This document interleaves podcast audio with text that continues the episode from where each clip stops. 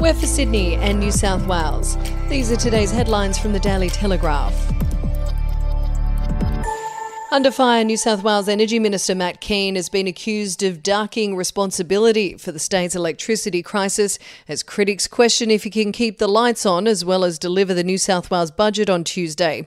His handling of the crisis has led to discontent among nervous backbenchers and open calls for him to quit his post and concentrate on being a treasurer. New South Wales needs a full time energy minister, former Federal Resources Minister Senator Matt Canavan said. Matt Kean has got to go.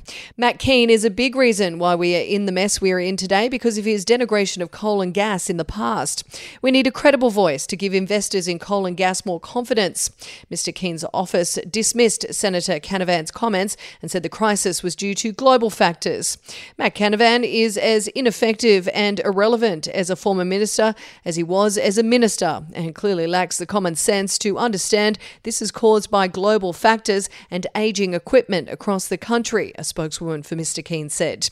The defiant response comes as Liberal Party figures expressed their discontent with Mr. Kean's handling of the energy crisis, with multiple MPs telling the Daily Telegraph Kean should hand over the portfolio to someone else so they could make it a full time priority. And if you'd like to read more on that story today, you can take out a subscription at dailytelegraph.com.au or download the app at the App Store. Australia's most popular female sport is on the brink of financial ruin. Auditors have warned Netball Australia that it is in danger of collapse after years of bad fiscal management since the launch of the Suncorp Super Netball Series. A special Daily Telegraph investigation has pored over pages of internal documents and emails that pinpoint key decisions that have left one of Australia's most popular sports on its knees and facing possible foreclosure within 12 months if it can't clear clear debts. The investigation has uncovered that netball had been surviving off government handouts well before COVID struck. The decision in 2016 to walk away from the Trans Tasman series to launch SSN without a commercially viable plan that delivered strong revenue was also a turning point. Netball Australia has lost $7.2 million over the past two years and has bank debts of about 4 million that are due and payable at the end of next year. In addition to the the Trans Tasman impact, netball's debts have been exacerbated by the previous broadcast deal, bank loans on assets, player pay rises, and salary cap that now consumes 92.85% of the new broadcast revenue and COVID hubs. And we'll be back after this. News doesn't have to be boring. The Brits have given Prince Harry a new nickname after yet another tell all interview. Oh, God, is it the Ginger Whinger?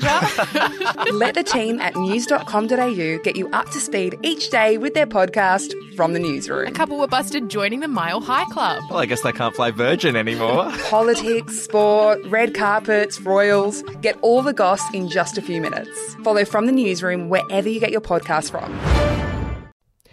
World class rugby league training facilities to develop the stars of tomorrow will be delivered at Belmore Sports Ground, the University of Wollongong, and Kellyville Park as part of an initiative to be unveiled in Tuesday's state budget. The state government will spend $113 million to support the Canterbury Bankstown Bulldogs, St George Illawarra Dragons, and Parramatta Eels in delivering three new centres of excellence to find and develop future male and female NRL and NRLW players.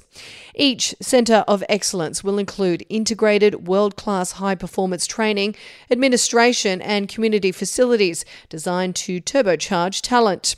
They will include dedicated female programs and will also aim to expand engagement with the community, including with facilities designed for people with a disability. Sports Minister Stuart Ayres said the funding was not only bridging the gap between elite sport and the general community, but cementing New South Wales's position as the home of the NRL. From community engagement to high performance outcomes, these facilities will help grow the sport and provide local pathways for our future stars of the NRLW and NRL, he said. And global megastar couple Kim Kardashian and Pete Davidson have been spotted in a tropical far north Queensland paradise. Enjoying a sun soaked holiday in the Cairns region, the Hollywood A list influencer and actor couple are in Queensland ahead of Davidson starring in the Hollywood comedy Wizards.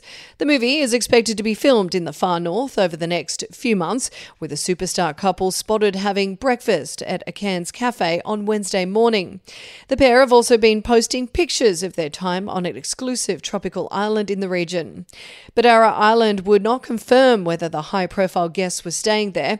Actor Orlando Bloom and singer Katy Perry have also touched down in far north Queensland, with Bloom set to join Davidson on the Wizards set. And that's the latest headlines from the Daily Telegraph. For updates and breaking news throughout the day, take out a subscription at dailytelegraph.com.au. We'll have another update for you tomorrow.